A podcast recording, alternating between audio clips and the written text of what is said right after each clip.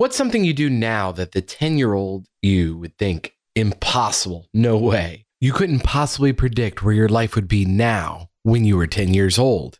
Isn't it great that you're not limited by your 10 year old mindset?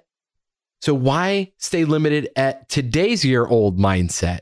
Let's question that today on the next Simple Step podcast. I'm Paul Goldsmith. It's cliche, but it's true.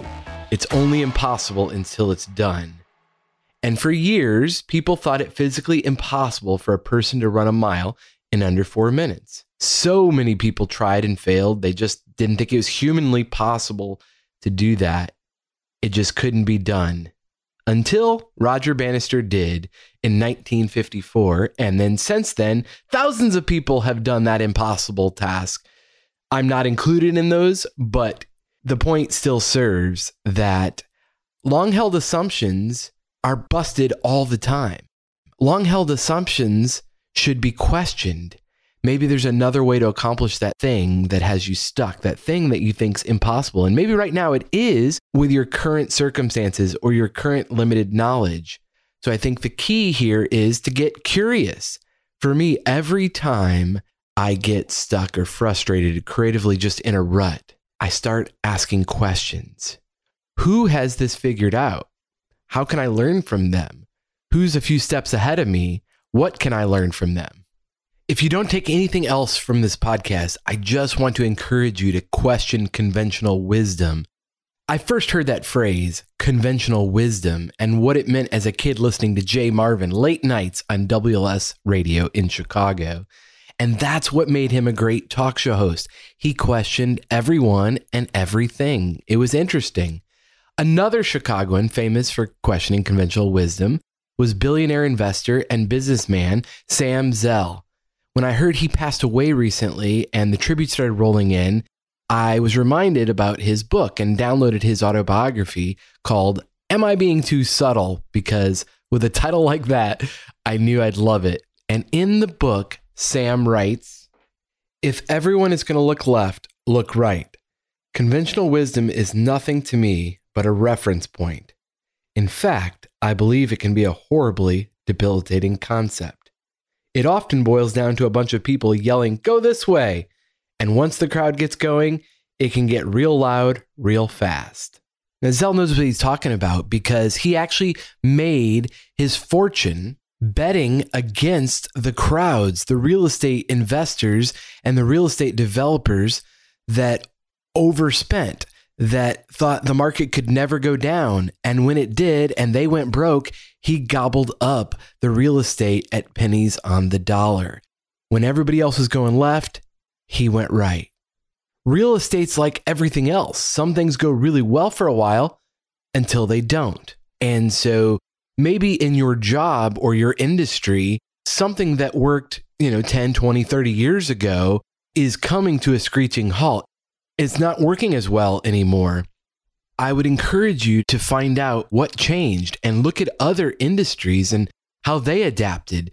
The analogy is always drawn to Blockbuster had the chance to buy Netflix, but they thought they were in the video rental space and not in the home entertainment internet streaming platform. They didn't see the future there. Or Kodak was a huge company for like a century until they weren't. And Instagram came along.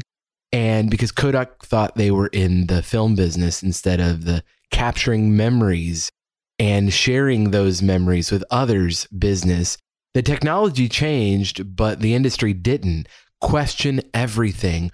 I saw firsthand radio stations and companies be the last ones to enter the podcast space. They saw it as competition or they didn't take it very seriously until they had to.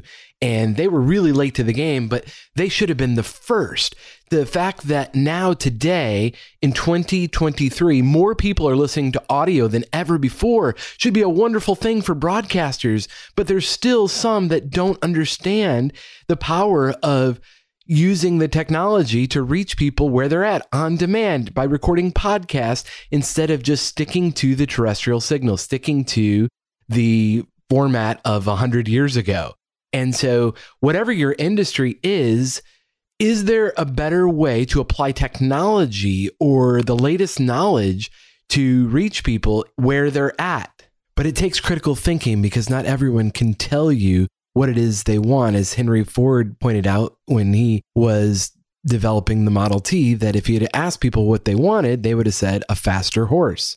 So let me ask you, what things in your life aren't working anymore? 50, 60 years ago in America, if you didn't want a manual labor job, if you didn't want to work in a factory, it was a pretty good idea to go to college so you could get an office job. You could better your life doing that. But the world has changed in the last half a century. Unfortunately, still many people have the conventional wisdom that everybody still needs to go to college, and that's simply not true.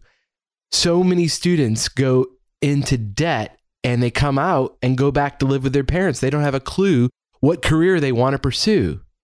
And others could have got a kickstart on the industry of their choice, their passion, if they would have started instead of continuing their education at that point. I'm a big fan of continuing education. I feel like we all should be learning constantly. I don't ever want to stop learning, but it doesn't necessarily have to be in a high ticket classroom. So if there's something in your life, a long held dream that you've written off that you thought you're too old or your time is past, maybe it's time to reconsider and reimagine what's possible. And if you'd like help, maybe figuring that out for you, feel free to send me a text.